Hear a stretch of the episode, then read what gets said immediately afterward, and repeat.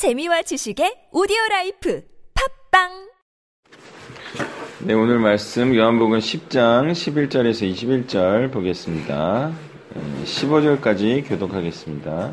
나는 선한 목자라 선한 목자는 양들을 위하여 목숨을 버리거니와 삯꾼은 목자가 아니요 양도 제 양이 아니라 이리가 오는 것을 보면 양을 버리고 달아나나니 이리가 양을 물어가고 또 해치느니라 달아나는 것은 그의 사, 그가 사꾼인 까닭에 양을 돌보지 아니함이나 나는 선한 목자라 나는 내 양을 알고 양도 나를 아는 것이 아버지께서 나를 아시고 내가 아버지를 아는 것 같이 나는 양을 위하여 목숨을 버리노라.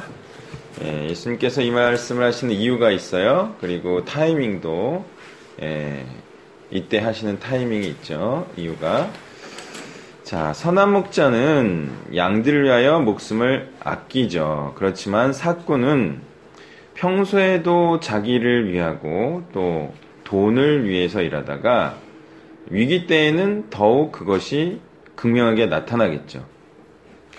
사꾼이 그러는 것은 그 양들이 자기 양들이 아니기 때문이죠.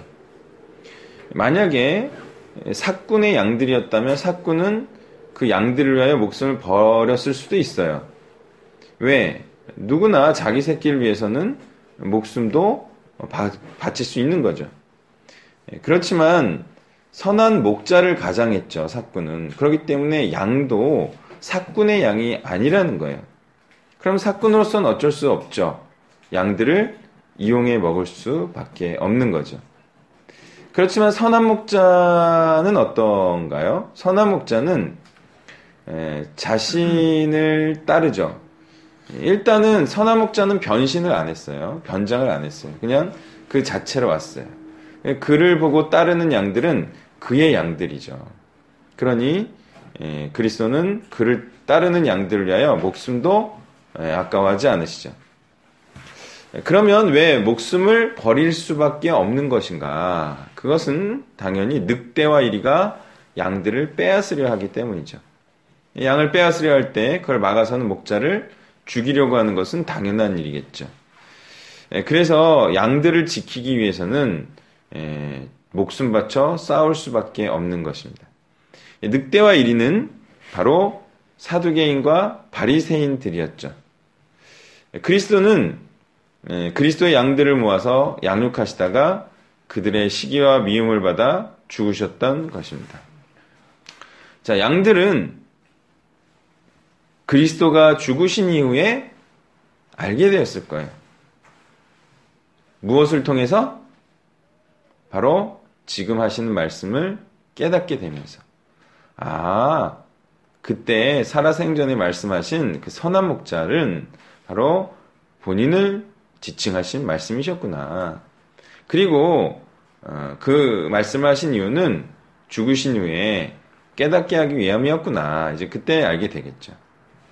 그리스도는 자신을 위하시는 어, 자신들을 위하시는 참된 목자요 선한 목자라는 사실을 그들은 예수님이 죽으신 이후에 깨달을 수 있었을 것입니다.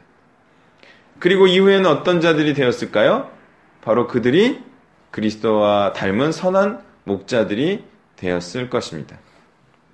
그들 중에 한 명은 바로 이 글을 쓰고 있는 요한이겠죠. 그리고 요한은 양들을 치고 먹이는 그런 자가 되었습니다.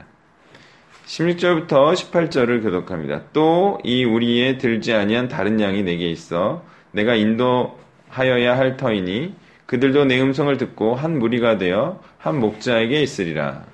내가 내 목숨을 것은 그것을 내가 다시 얻기 위함이니 이로 말미암아 아버지께서 나를 사랑하시느니라 이를 내게서 빼앗는 자가 있는 것이 아니라 내가 스스로 버리노라. 나는 버릴 건새도 있고 다시 얻을 건새도 있으니 이 계명은 내 아버지에게서 받았노라 하시니라. 아멘. 자, 그리스도께서는 지금 여기에 없지만 나중에 제자될 자들이 있다. 그런데 그 자들은 많은 가능성으로 아마 이방인들을 의미하겠죠. 그래서 예수님은요, 유대인들만을 위해서 죽으신 것이 아니라 이방인들까지도 위해서 그들도 구원시키기 위하여 십자가에 죽으실 것이다. 이렇게 말씀하고 있습니다. 그래서 유대인과 이방인은 그리스도라는 한 목자의 가르침 안에 하나가 될 것입니다. 어느 나라, 어느 민족을 가든지 예, 그게 바른 복음이 전해지는 곳이라면 예, 우리는 우리를 그들은 따뜻하게 맞아줄 것입니다. 우리는 그래서 어디를 가나 외롭지가 않죠? 예, 어딜 가나 사실은 이제는 다 비빌 언덕이 있어요. 다 주일에 갈 데가 있어요. 예, 참 굉장히 좋은 건데 사람들은 이걸 잘 모르는 거. 여행을 가서도 있잖아요. 교회 가는 재미가 얼마나 쏠쏠합니까? 그죠? 세, 세계의 교회를 가보고 또 어, 형제 자매 교제를 하고 참 좋아요.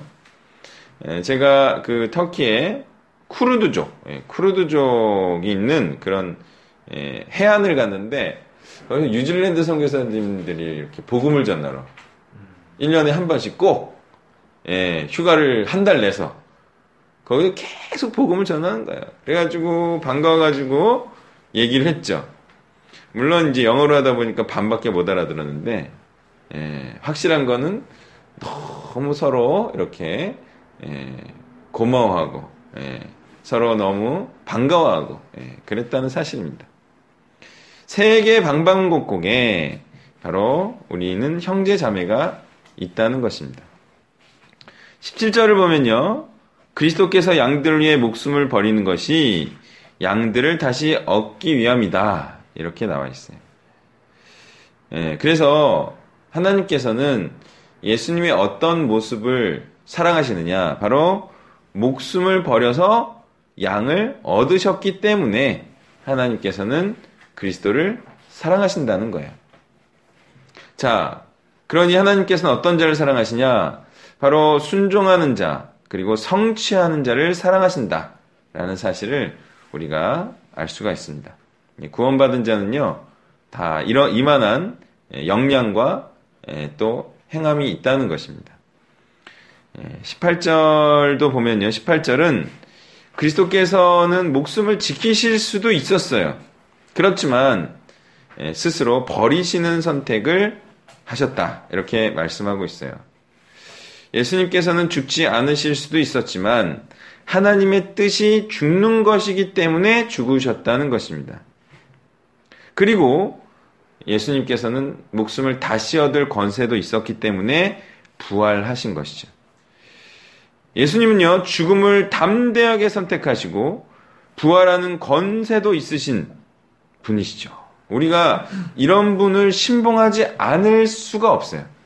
그 신봉하지 않을 이유도 없어요. 네, 사실. 예, 예수님은 충분히 예, 우리의 공경과 또는 우리의 추종을 받기에 합당하신 분이다. 이러한 사실을 알 수가 있습니다. 19절부터 21절을 교독합니다. 이 말씀으로 말미암아 유대인 중에 다시 분쟁이 일어나니 그 중에 많은 사람이 말하되 그가 귀신 들려 미쳤거늘 어찌하여 그 말을 듣냐 하며 어떤 사람은 말하되 이 말은 귀신 들린 자의 말이 아니라 귀신이 맹인의 눈을 뜨게 할 수 있느냐 하더라. 아멘. 자, 우리가 이 세 개의 절을 통해서 알 수 있는 것은요. 사역의 결과, 이게 말씀을 선포한 결과가 항상 두 갈래의 결과를 낳는다는 사실을 우리는 볼 수가 있어요. 한 결과는 미움과 반목하는 자들이 나타난다는 것이고, 나머지 한 결과는 친화와 애정을 갖는 자들이 나타난다는 것입니다. 그러니 우리가 해야 할 일은 무엇이죠? 우리가 어, 마음 먹어야 할 마음가짐은 무엇이냐? 복음을 전하면 반드시 두 갈래가 나타나요. 누가 더 많은지는 뭐 상황에 따라 다르지인데, 그러니까 우리는 어차피 반대하고 미워하는 자들은 있다. 그들을 두려워, 하지 말고 혹여 소수더라도 그 말씀을 전파했기 때문에 친화되고 동화할 자들을 위해서 그래서 담대히 복음을 전하고 말씀을 가르칠 일이라는 것입니다. 제가 뭐 사역을 해보면 반대하는 사람들 그렇게 예, 두려울 필요가 없어요. 왠지 아세요? 그들은 바리새인이나 사두개인도 아니야. 아무 능력도 없어요. 아무 권세도 없어요. 그냥 뭐 그냥 자기들 그냥 욕하고 말어. 진짜 겁낼 거 하나도 없고요. 그렇다고 해서 어 아, 막 이렇게 막 복음에 막 이렇게 막 좋게 반응한다고 해서 뭐 그렇게 또 뭐가 유익한 것도 아니에요. 뭐 그렇게 좋아할 것도 아니에요. 예, 오히려 능력 있는 자는 뭐냐면 헌신하는 자들 있죠.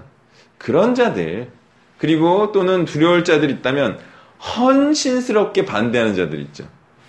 막 도시락 그런 사람들은 좀 두려워해도 되는데 대부분은 그냥 뭐 그냥 뭐 하고 그냥 어, 또 없어져 버려요. 다 돈 벌러 없어져 버려. 전혀 두려워하지. 뭐 대학 총장도 두려워할 게 없어. 어차피 자기 행정하다가 또 잊어먹을 거거든.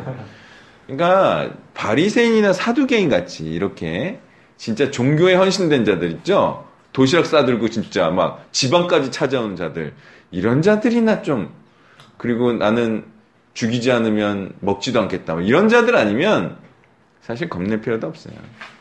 그러니까 더더욱이 복음을 전하는 게 낫다 이거죠. 자, 우리가 이렇게 복음을 전하는 것을 두려워하지 아니하고 담대히 소수라도 에, 헌신된 신실한 자를 얻기 위해서는 복음을 담대히 전하고 말씀을 가르쳐야 되는데요. 그러다 보면 무슨 일이 일어나냐? 11명의 제자를 얻을 수도 있어요. 그리고 500명의 추종자를 얻을 수도 있어요. 그러면 성공한 인생이죠. 우리가 이러한 인생을 살아야 합니다. 자, 오늘 말씀은요. 목숨을 버리면서까지 해야 하는 것이 바로 사역이라는 사실을 예수님께서 알려주십니다. 그러면 그런 사람은 어떻게 되느냐? 바로 예수님처럼 부활한다.